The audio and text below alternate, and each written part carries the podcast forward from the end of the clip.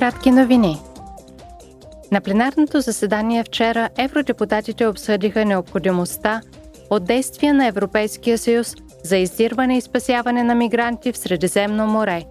В дебата взеха участие еврокомисарят Илва Йохансон и испанският заместник министър Паскуал Игнасио Наваро Риос.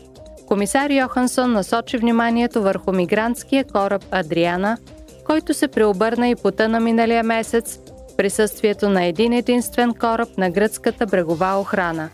При корабокрушението загинаха повече от 600 мигранти. Тя заяви следното. Now we need to establish exactly what happened. Сега трябва да установим какво точно се е случило, да разберем всяка стъпка от това фатално пътуване. Защо потъна корабът Адриана? Главният прокурор на Гърция започна разследване, в което са застъпени контрабандата и отговорът на гръцката брегова охрана. Тези разследвания трябва да вдъхнат увереност, че фактите могат да бъдат установени, включително маршрутът за контрабанда. Испанският заместник министър Наваро Риос се фокусира върху споразумението на държавите от Европейския съюз – за нови политики за справяне с миграцията.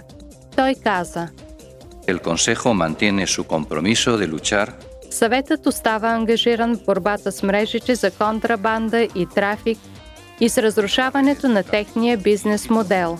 Справянето с първопричините за незаконната миграция е също толкова важен компонент на този подход.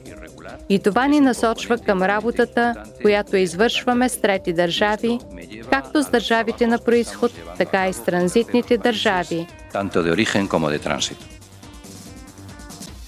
В Страсбург евродепутатите приеха нови правила за повече станции за альтернативни горива за автомобили и камиони. Центровете за електрическо зареждане на автомобили ще трябва да са разположени най-малко на всеки 60 км по основната трансевропейска транспортна мрежа до 2026 година. За камиони и автобуси такива зарядни станции трябва да се подсигурят на всеки 120 км.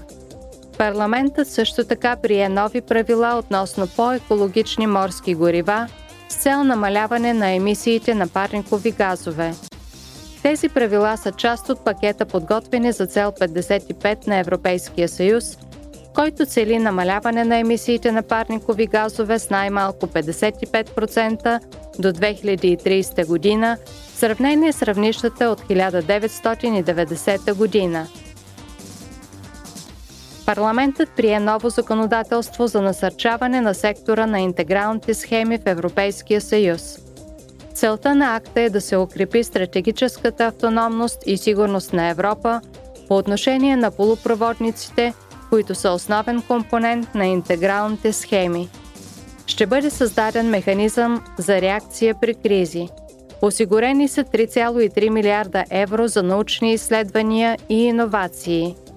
Евродепутатите подкрепиха и разпоредби за засилване на международното сътрудничество с стратегически партньори и относно правата върху интелектуалната собственост – за да се гарантират конкурентни предимства и защита на сектора на Европейския съюз.